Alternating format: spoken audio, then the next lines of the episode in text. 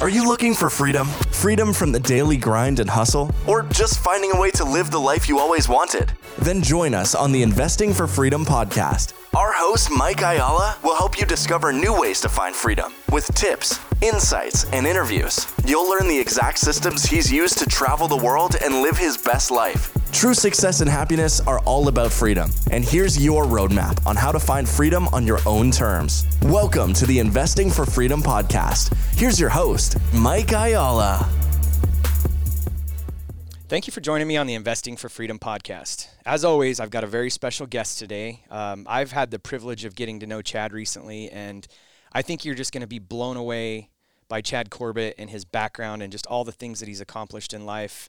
Um, what an amazing story and experience! And then when we, you know, pull together what his business is all about, I think it's really going to help those of you um, that are looking for ways to get into, you know, multiple streams of income, owning your own business, and get into some passive income, and maybe eventually quit your job. So, Chad, thanks for being on the Investing for Freedom podcast. Oh yeah, thanks for having me, man. Yeah, excited to have you here. So um, let's jump into the four questions. So, who's had the greatest impact on your life?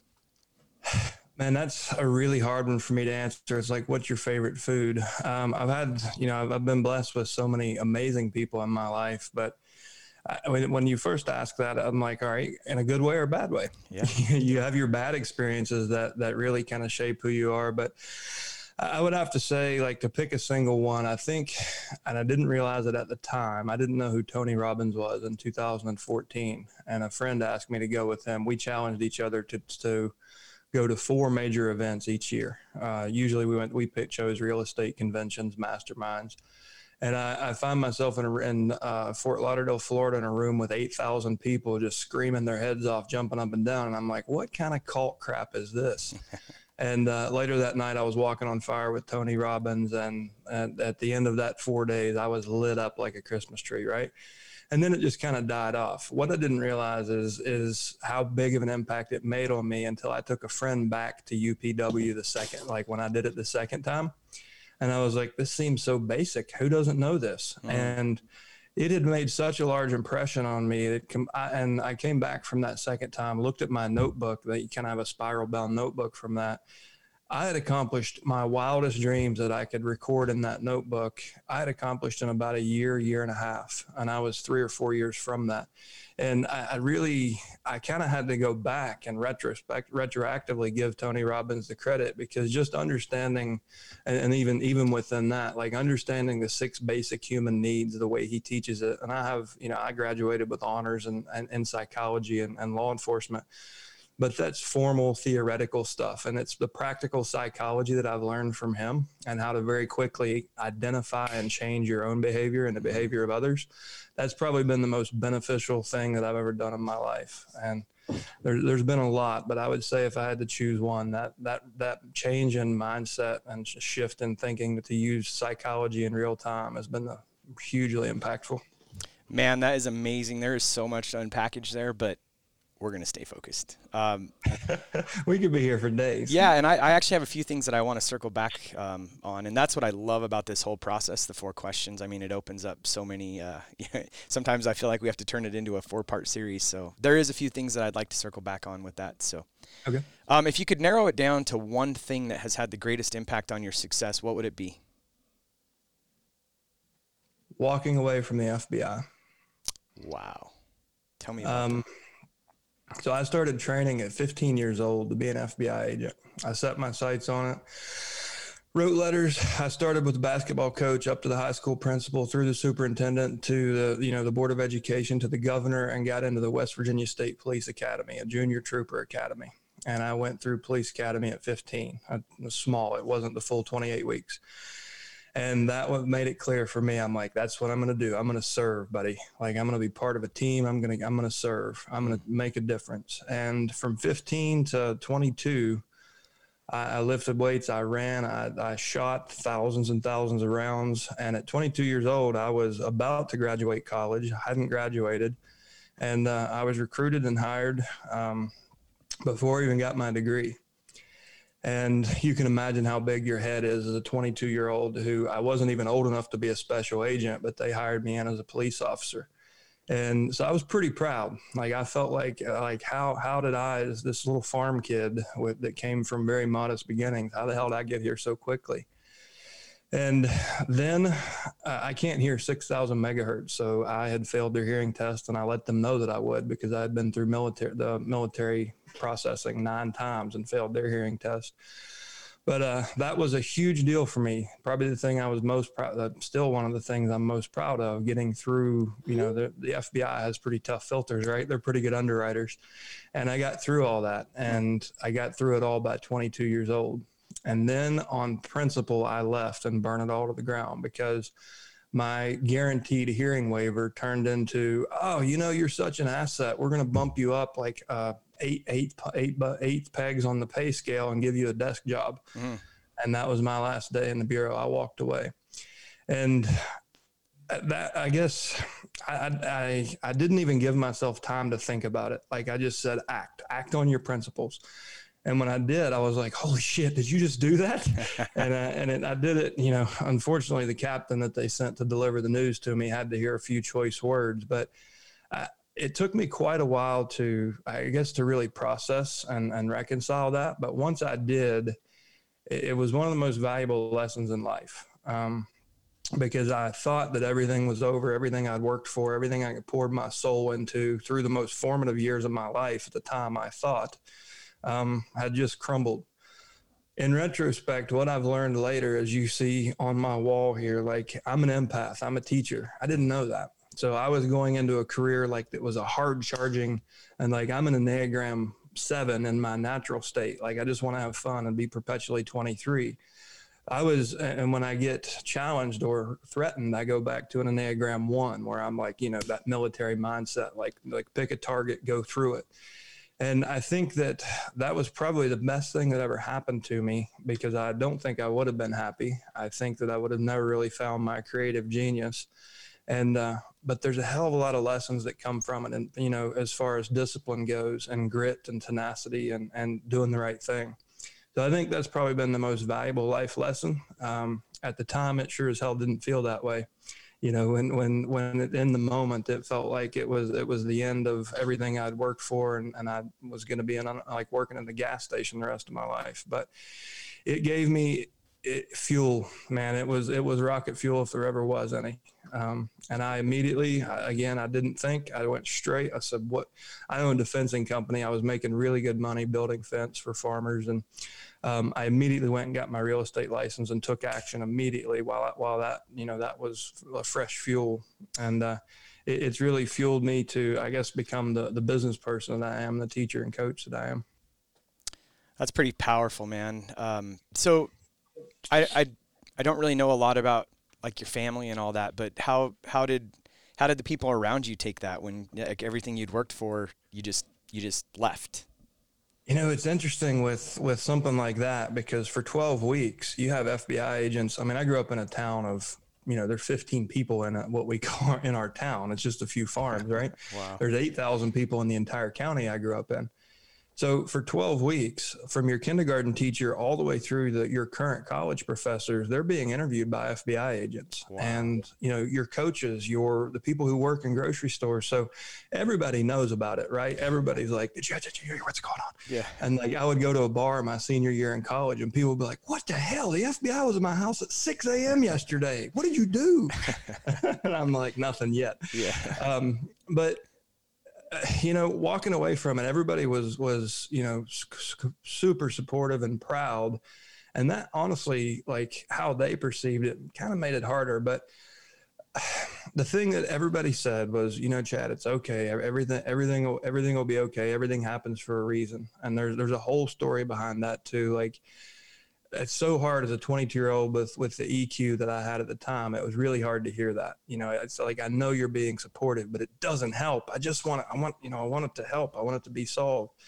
So uh, the people in my community were, were very supportive, and it was interesting when I when I did the Freedom of Information Act and got my packet released. It's pretty interesting to see what people say about you when they don't know that you're ever going to see it, right? When, wow. And when they're looking in the eyes of an FBI investigator. Um, but it, it, you know, people were supportive. And when I jumped into business uh, and into real estate, people were, were very supportive of me. And, and you know, it's, I don't know. I come from a really, really good family, really good community. Um, I can't really think of anyone who, who said, Hey man, you're crazy. You shouldn't do that. Now later in life, when I started really stepping outside of my box and doing more creative things and got, became a serial entrepreneur, I've had family members say, why don't you just quit this and get a real job. And I'm like, what? yeah. But at that time, it was, I think most people were supportive of me trying out something different. And I think, you know, most of those farmers and adults say they're, they're, simple folks, but I think they're they're more knowledgeable than than most people give them credit for. I think they might have known that it was the best thing for me. Yeah, no, that's such a great point too. Um, I love this whole process because, um, you know, just like my wife has a aunt and uncle that are ranchers in, in Wyoming and you know they they play they they play like they're you know just everyday folk and but man he, he's a genius and she's a genius and so to, to your point I mean pretty pretty level-headed people. Um, and a lot yeah. of times what we think is success or what we think is EQ or IQ is just something completely different. So amazing story there. Uh, might want to unpack unpackage a few more things there too but uh, what was your greatest setback and what did you learn from it I think it was, you know, probably the uh, probably the FBI story. I mean, that I, I, think that pretty much covers that. Other than that, it would be trying on brutal honesty and candid communication in a corporate setting when you're making more money than the, senior VPs that are are supposed to be leading you. Mm-hmm. Um, resulting in the rug being pulled out from under you and a calculated decision that litigation would cost more than the commissions they owed you and that was a very valuable lesson that that like that was a setback. At the time i thought it was a setback but the same as the fbi it was fuel man because it it really taught me like it made me unemployable for life. Mm. i i can't imagine. I started my first business at seven and i've i've always been in charge of my own income. Even when i was a w2 with them i was earning 100% commission but it taught me to own the source right it taught me to never be dependent on somebody else feeding me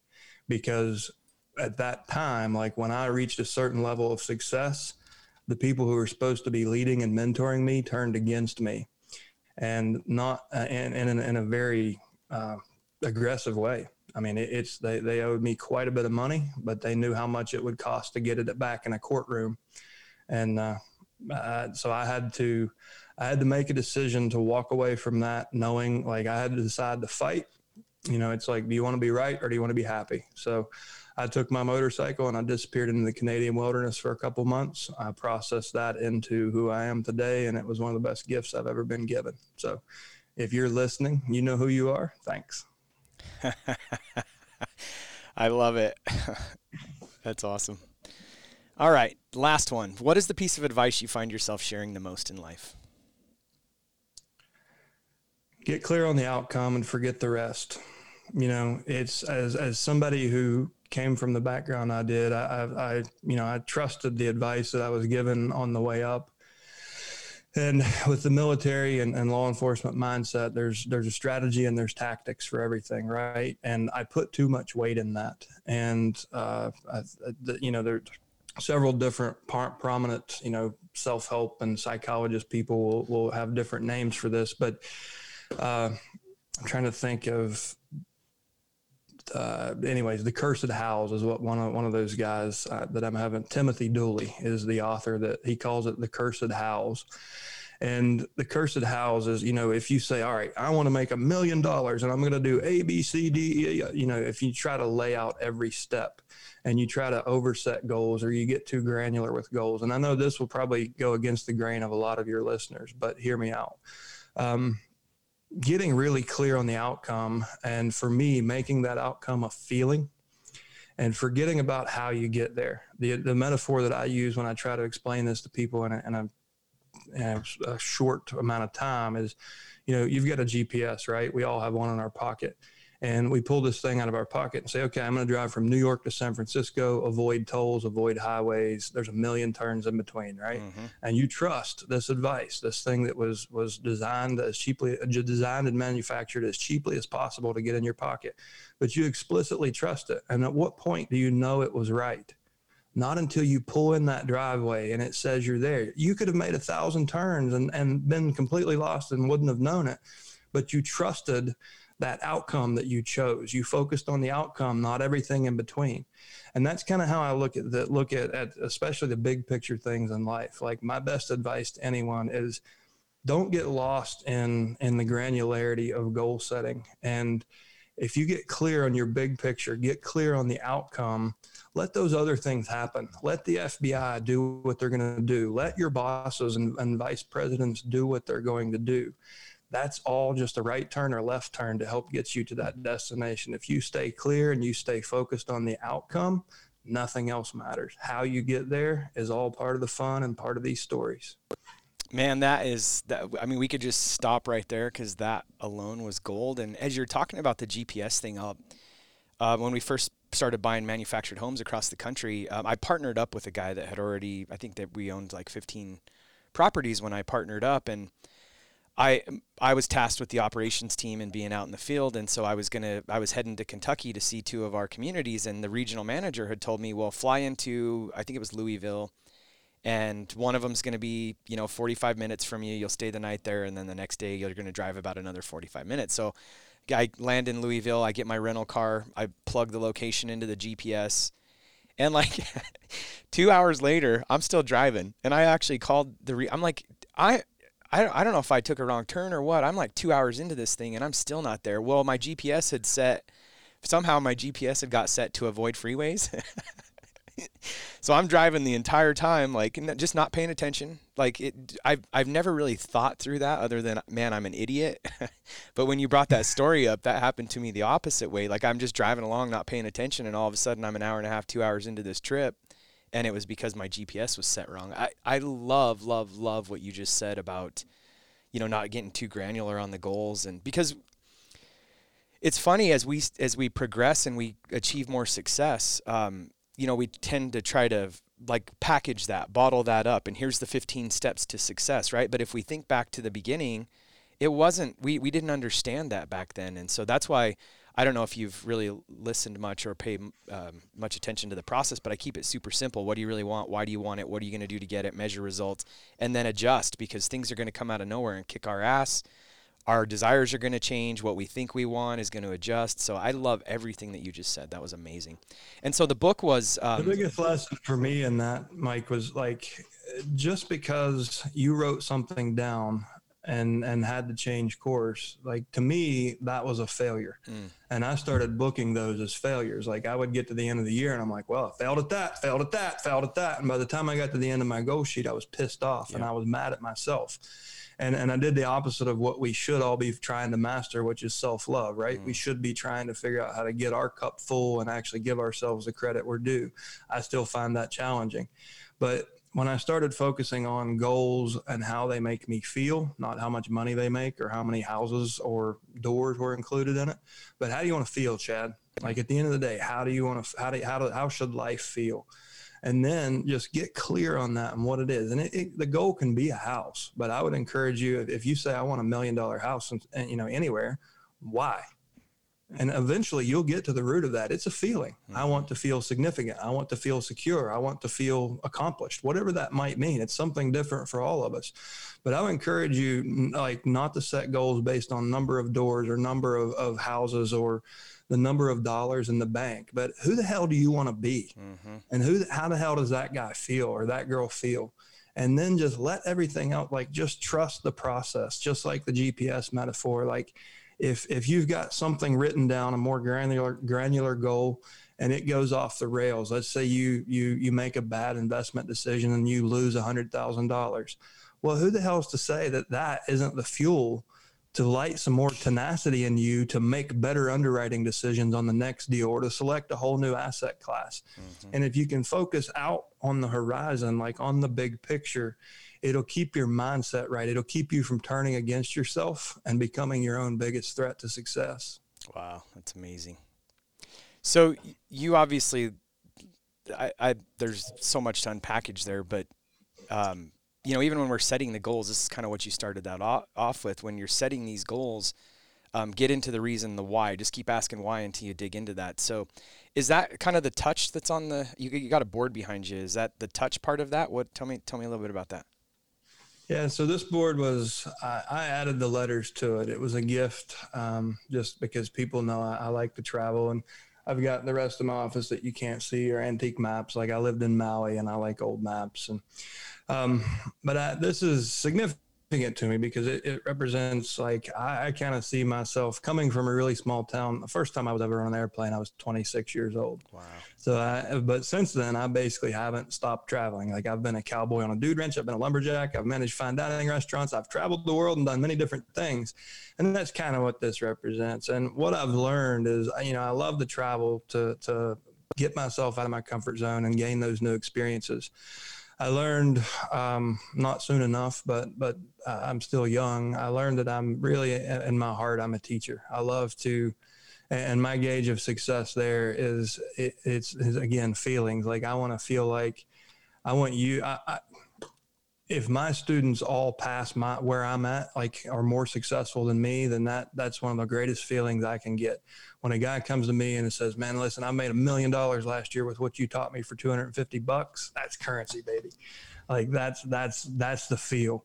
Um, so that's that's that's kind of touching people, and you know, I do charity work. Like I, I spent, I, I ride adventure motorcycles and train people to ride the big, like the 1200 GS off road, on road, off road, like world travel bikes and I spent last year the whole month of May in Nepal um, delivering MSR water treatment systems. That that you know, in, in, in a month we were able to save at least seven thousand lives a year wow. with the systems we put in place. So that's kind of what that represents is is travel for you, but make sure that you're always always being true to to what the talents you're given of teaching people and touching their lives. That's kind of what it means to me.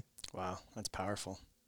And so let's get a little bit into your your business because I want to make sure that we we touch on that. Um, and you just said when somebody comes to you and says, "I made a million dollars on what you teach me," um, you've you've built a pretty amazing system. Let's just let's just touch on that a little bit so we make sure that we've got that. Yeah. So in 2011 is when I kind of hit the reset button, and as I said, I, I spent a couple of months in the Canadian wilderness on a, on an adventure motorcycle um, with just a fly rod and some freeze dried food and a backpack wow. and, a, and a leather bound journal. And literally every night I, I, would I would ride and take photos all day, and then I would sit it and I would fly fish and journal until the sun went down at 11 o'clock at night. And um, there was one particular night in Fernie, British Columbia. There was I was on a lake, and that's what this photo behind me represents. I, I there's a good funny story behind that, but I, made three rules for myself. It was always help others more than yourself. Always turn a six figure net so you can live and give the way you want and always be able to do it from anywhere in the world with an iPhone or a laptop. And those became the the targets like those were those big outcomes on the horizon that I was telling telling you you know I don't have to say I'm going to start X kind of business that does X amount of revenue and da da da da da my targets kind of became those three things. So I moved to, I ended up moving to a town where I knew nobody, Roanoke, Virginia. Um, and I was, I built my career in resort development. So we, we developed ski front, beachfront, whole ownership, and I did a water park in the Smoky Mountains. But I had, I had come from multi-million dollar real estate development and sales. And there's none of that in Roanoke, Virginia, in case you've ever been there and, and you don't know. But I kind of took myself out of the top of an industry and I'm like, oh, now what? And I chose Roanoke uh, deliberately, uh, looking at, at, at, MSAs all over the country. And I chose it because of the proximity to, I wanted to come back to Appalachia because there's just something special about this place. I just, I love the people. I love Appalachia. So I wanted to be in, back into these mountains. Um, I, I wanted to be in a town where I could start a real estate business that would help me achieve those, those three things. And when I moved here, the median price was 141,000 bucks. I'm like, well, it's not brokerage. We know that. Like, how the hell do you make money in this market? Yeah. And I started looking at investing and I looked at the price to rent ratios here and they were more like Memphis or, you know, Detroit. Like I bought my first house in Roanoke for $10,000, replacement windows, new siding, new HVAC, new roof. I paid 10 grand for it and it had a 950 a month HUD tenant. And I'm like, you've got to be kidding me. and I mean, so I mean, you literally the whole like you're doubling your money yeah. every couple of years, and and you know, in, in the lower income rentals here. But so I, I, chose to set up an investment business here. So I started wholesaling just before I risked my own capital completely. I thought, well, let me wholesale a few deals and, and you know, cut my teeth. So I did a few wholesale deals and really hated that, man. Like I, I realized I had been spending my, I, I built my career negotiating the price up on millionaires and billionaires now I'm in the living rooms of people who made poor decisions and I'm trying to beat them down. And that, that just wasn't for me. Hmm. So I did a few deals and, and moved on. And I, yeah, there's still a place for that. Like a wholesale falls in my lap every once in a while where it's people just are checked out and they're like, just take it. But for, for me as a core business, that wasn't it. Um, so I thought, how do I take all these people who need to get a higher price but can't and still serve them? How do I help others before myself and still make six figures and still run it from an iPhone?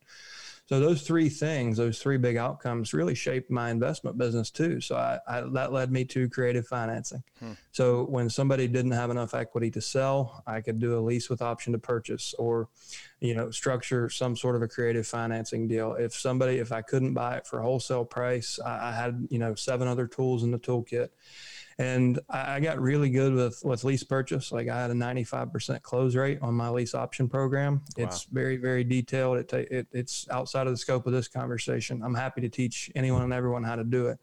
Um, it it's it's different, but it works.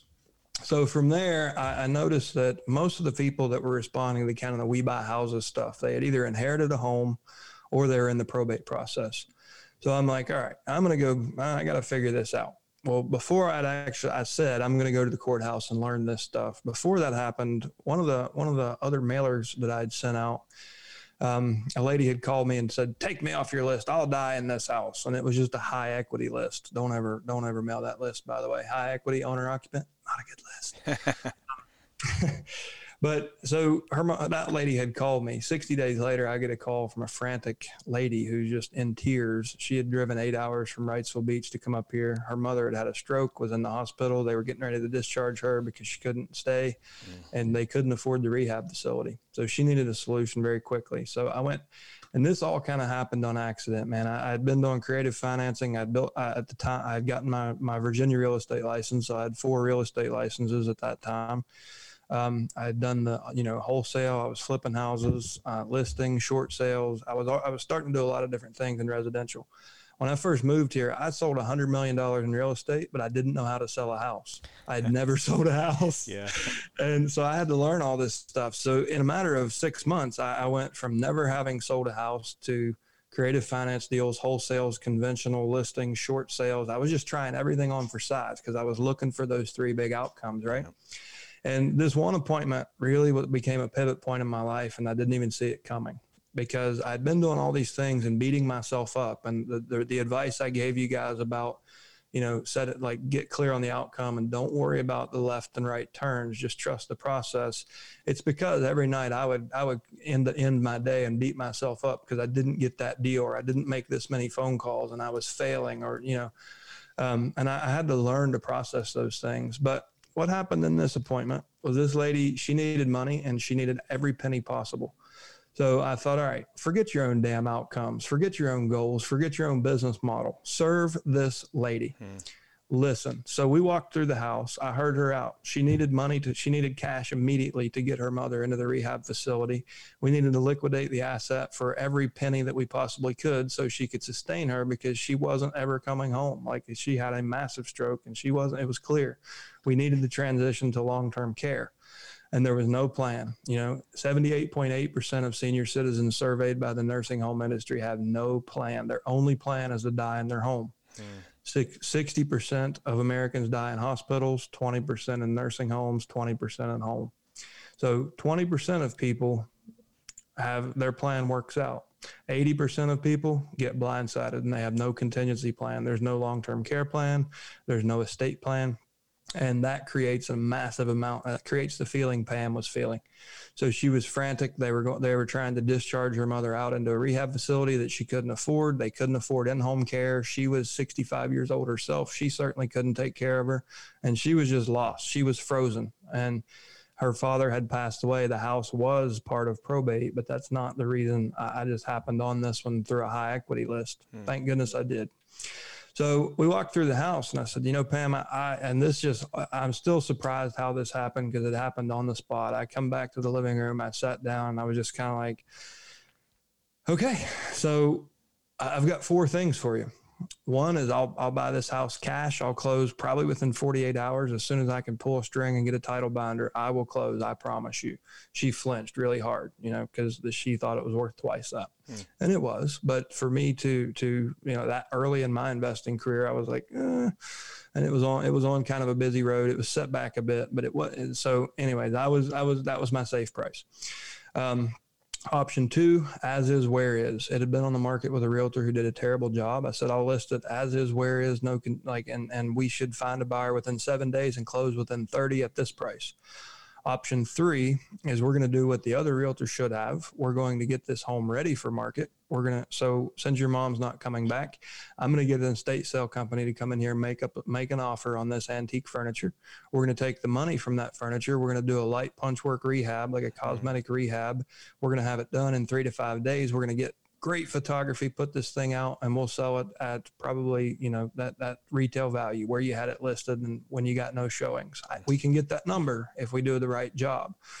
Option four is everything in option three, but instead of going to the conventional market to MLS, we're going to go lease, lease purchase, rent to own, hmm. owner financing. And and then I explained my program to her. To my surprise, that's what she chose. So I was able to get an eight thousand dollar option fee, eleven hundred first month, and eleven hundred last month in her pocket right then, hmm. like within three days.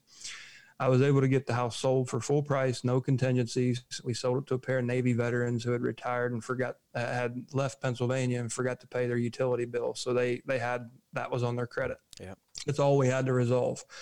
And net like at the end of the day, we ended up netting her twenty five thousand dollars more than the last realtor had expired the listing at. Wow. And we did it in a matter of, of days. Uh, well, I mean, we, we got the solution in place in a matter of days. So as with all those other nights, I came home and beat myself up. This night I came home, I poured a glass of Cabernet and I'm like, what did you just do? Yeah, totally. Like you like, wow, what if you could do that again and again and again? And what if it scales? What if you could teach other people? Mm. And that was a pivot point for me. And I started thinking that way. So the next day I'm at the courthouse, meeting with the probate clerk, learning the process, learning how to gather the data.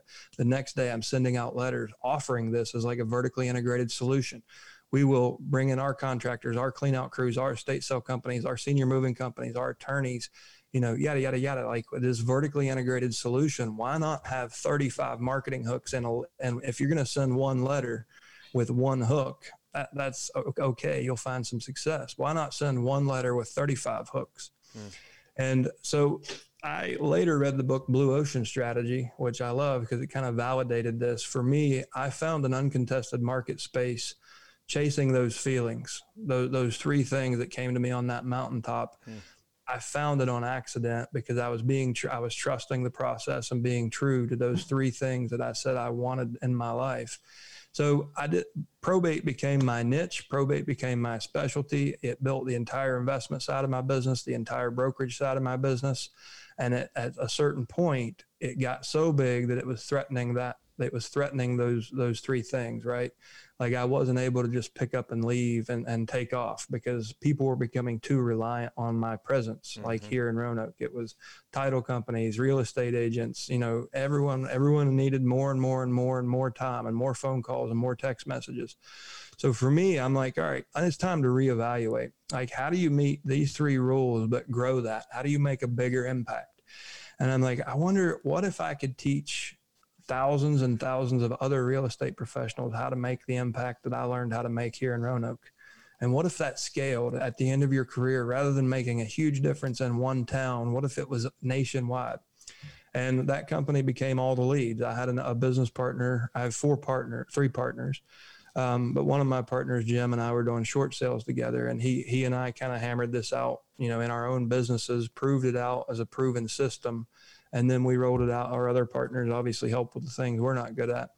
Um, and we rolled it out to you know to the to the nation as all the leads. Um, uh, it's a brand that we can grow into, but right now, you know, we just we have for the past six years focused on a proven probate system that's built off of what we learned empathetically serving those people in this situation. So, you've got, you know, in, in the next 45 years, you have about 76 million baby boomers left in that generation.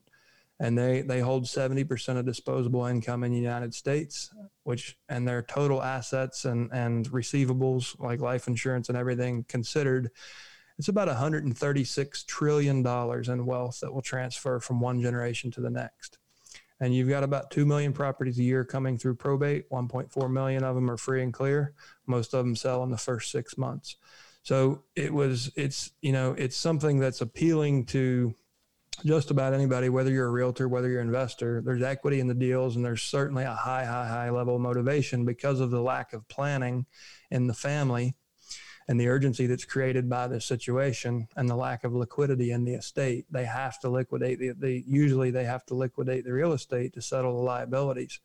So it, it's it's easy from a business standpoint. It's easy to get excited about. It's like holy crap, that's all. Those are big numbers, right? Mm-hmm. But also from from the you know from an empathetic standpoint, these people really need guidance you know, if if they didn't need help, they would have an estate plan. They would have established a trust. They would have had, you know, things things would be different, and they wouldn't have such urgency. So they need leadership because we don't teach it in schools. We don't teach it in colleges. We don't teach it in our communities. We're not allowed to talk about money in normal circles. We're, mm-hmm. we sure as hell don't want to talk about death. We're American. We don't talk about death. We don't die, right? Yeah. and uh, like our culture has created a situation where baby boomers, I mean, the Federal Reserve did a study in 2018. The average baby boomer, uh, the median savings of a baby boomer is $24,700. It's wow. insane. Yeah are these are you know senior citizens that have, that's all the liquidity they have. So how how many how how many care months of of living expenses is that really? Yeah. Especially in a health event, like when you get oh into a hospital or into a rehab facility, it, yeah. it's like that. You're Eight done, right? Maybe. You're dusted. Yeah. So there's a, there's a big chance the other side of this. There's a big chance to step up and really scale your business in in a space where you can make big equity gains and and get a lot of deal flow. But the bigger opportunity for me, what really drives me is how how my, like my my primary objectives in doing this is how I want to lower the stress level for the families and maximize the equity and help them grow generational wealth versus spending inheritance. Because if we don't lead them, they're going to spend it. And I would rather help them invest it. So we go in, we'll get the house under contract, whether we buy it or, or someone else buys it. We, we list it and someone else buys it we're going to try to turn that we're going to we're going to make sure at the closing table we go from the closing table to a registered invest, investment advisor. And we're going to talk to them about private money lending and showing them how to become lenders to capitalize our other buyers who are buying the other houses that we got.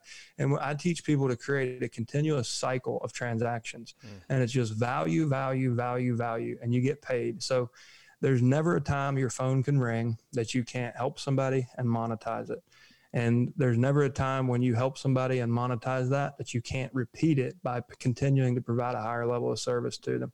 And so that's kind of become my thing is teaching that and, and doing that. And uh, that's all the leads. So we provide a probate system in every county in the United States uh, that comes with you know we we obviously take the public data we bring that back we augment that. So we give you almost 2000 real estate data points in addition to it. Mm. we have a, I've, we've I've built a proprietary system we call probate plus. So we're the only people in the country that can get the probate data and then go find every piece of real estate associated with the deceased whether it's held in trust or entity or even another family member's name. If we can we can we have ways to tie it back to that deceased person we can show you. And that's the interesting part. You find mobile home parks, multifamily, single family portfolios, hotels. I mean, people own a lot of stuff. Um, and we find it in trust. We find it in LLCs. Uh, so we get you valid phone numbers, email addresses, real estate information, including the debt level, the equity level, the you know all the property, a full property report. Um, that goes into a CRM that we provide as this is all part of one price. Um, we deliver the leads into a CRM. That CRM is tied to our direct mail house. We fully automate the mail all those choke points. Like I started out going to the courthouse, putting it on a pen and you know pen and paper. That went to a spreadsheet. The spreadsheet went to Spokeo and Intelius. You skip trace that. Then you finally get to start marketing. Uh, or then you do your your mail merge and all that. And then about a week in, you finally get to start marketing to your list because you got all that work done. And what all the leads does, we just take all those choke points out. So we just we we automate everything, everything but the dollar productive activity, which is doing what you do best, talking to people, take calls, make calls, go on appointments. That's all you have to do. So we took a something that hearing me explain it, I'm sure sounds complex and convoluted, but it's just really streamlined down. You don't have to fight the fight that I fought and go learn all the all the lessons I learned.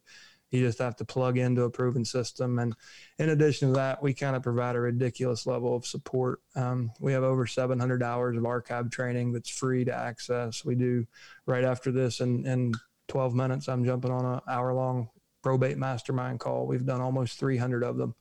Um, every week we do a mastermind call where you can come ask anything. Uh, we do role play calls. So we're pretty proud of what we have and the reputation we have and how we treat people. And uh, it, it's different than what you'll see from other companies.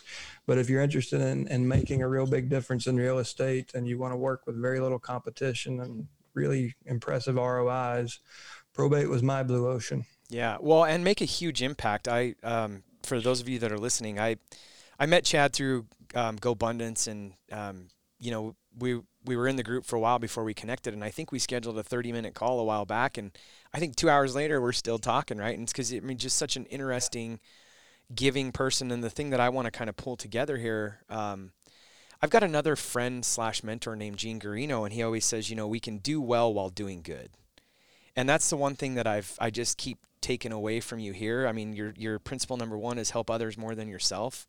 Um, you can design an amazing life around what you really want out of life, and and and I think I would argue, and Chad would agree, uh, you should get what you want out of life because if you're hating what you're doing, go ahead.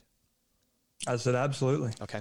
Yeah, if you're hating what you're doing and, and, and it's, you know, I mean, if you were still in the FBI, you wouldn't be as passionate about what you're doing. And so a couple things I just want to throw out there and make sure we pull together. You know, Chad said it. It, it sounds complicated, um, but he was just sharing his story with you and how he got here. And when I see the pathway, I was telling him before the interview, I just spent a lot of time looking at the the site and the program and, and even just the infographic. I mean, you guys have taken you guys have taken a lot of the work out of this and automated it for people when they come into your program. And so basically the other thing that, you know, is on your board is teaching. You're going to teach people um, to do what what you love here. But I I, I haven't gone through the system, um, but I can see just by looking at it and talking to you um, what an amazing program.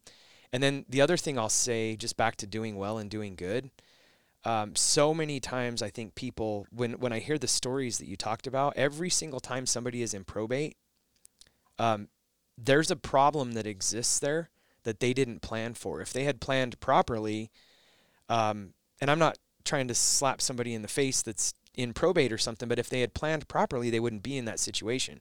In my mind, probate is in the like one of the worst possible places to be because not only do you have some kind of loss or death in the family, it's the worst possible time to be dealing with most of this stuff, but there was a lack of planning. And so, for those of you that are interested in this and want to connect with Chad, this is not, I, I, I want to make sure we're dealing with a mindset that most of my listeners probably don't have. But you're not doing anything other than helping people. This comes back to helping others more than yourself. And you said that multiple times. But if you get in this program and, and you can help people do this, um, you're helping people out of a bad situation. Absolutely.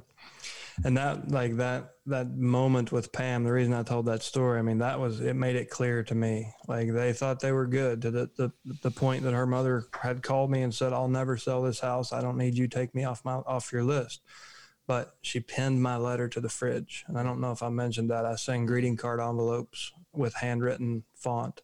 And my letter was pinned to the fridge when Pam showed up that morning to her mother's empty house to try to get her, you know, do whatever she would, could do before she went to the hospital to see her mother in a coma, basically.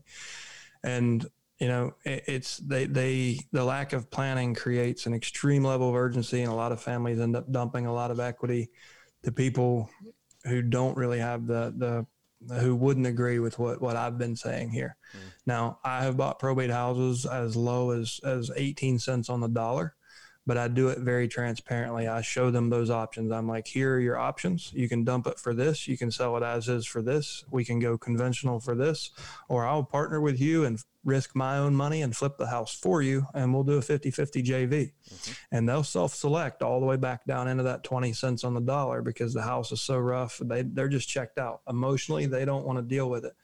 So you can buy houses at deep, deep, deep discounts and still serve these people. You're not taking advantage of them, but you can also really take advantage of these people. And I think a lot of folks get into the probate niche and that's their intent. And there's no surprise why they don't last long and why those guys always struggle. Like when, when you're that kind of investor, your ass is going to be swimming upstream your whole career and you don't have to do that. There's there's literally millions and millions of dollars, and and if you just provide service to these folks, um, and that, that's the thing I've learned. Like helping up help enough other people get what they want, you'll always have what you want. I love that. So for those of you that are interested in this, um, just you know, reach out to Chad. Chad, what's the best way for people to get in touch with you and and um, so you can always find me. So we have a, pro, a mastermind group called All the Leads Mastermind. Uh, we've got about ten thousand carefully screened real estate investors and real estate agents in the group. Um, I'm active in there most of the time. Um, you can always call all the go to alltheleads.com or call the number on that page. I would give you my socials, but man, I can't keep up with all that. You yeah. saw my my autoresponder. Sure, I love it. Um, but you guys can usually find me through all the leads, um, alltheleads.com or all the leads mastermind on Facebook, and obviously I'm on Facebook and LinkedIn. Chad Corbett. I love it, and we'll go ahead and put a link in the show notes too, where you can where you can find Chad. But Chad, I appreciate the perspective that you bring to the audience. I mean, there's so many things that you said here that are just amazing, but um, Uh, one of my big takeaways that I'm going to dig into is how do you make a larger impact without losing your freedom? Because a lot of our conversation is investing for freedom, and we're having conversations with a lot of people that are in that W 2. We could talk about this for days, but they're in the W 2 job and they're looking for passive income and ways to earn their freedom. But at the same time, every time we start progressing up that mountain peak, you know, it's like climbing an extreme Everest, right? You've got to go back up and then you've got to come back down because you hit ceilings. And so, um, I took so much away from this, but how do you make a larger impact without losing your freedom? And you figured that out. Um, and and one of the things that I so appreciate about you is even when you started hitting those ceilings, that's when you went on and created all the leads and said, how do I impact more people and help others more than myself while not losing my freedom? And so I really appreciate that about you. It's pretty amazing. It's tough, man. It's i I'm I'm guilty of falling back into. I break my rules sometimes. I fall back into it and I work too much, but you know, my best advice on that as a, you know a short piece of advice is is find something that means so much to you that you don't even have to work at the obsession. Like be obsessed with it. Like be obsessed with the outcome. Those things we talked about before. So set whatever your three things are. You know mine were mine i've shared like they're going to be different for you but mm-hmm. be obsessed with those. Think about them every day. Think about them every night and just trust the process everything in between. Like what's what's if you if you're living the right way what's right for you will find you. Yeah. Well and if that resonates with you just go ahead and steal his because that's one of the best i've ever heard those three. That's amazing. So chad i appreciate you being on the show. We're going to let you go because you've got a mastermind coming up here in four minutes but man can't thank you enough for sharing your wisdom. Yeah thanks for having me mike. All right if you've found value in this episode and you know someone who's wanting to start or move further along in their journey toward investing for freedom, I would be forever grateful if you would share this show with them and help me get this message out to more listeners. Also, if you enjoy what you've heard, I would appreciate it if you take 30 seconds and leave me a five star review and share this with your friends. And until the next episode, cheers to moving further along in your journey of investing for freedom.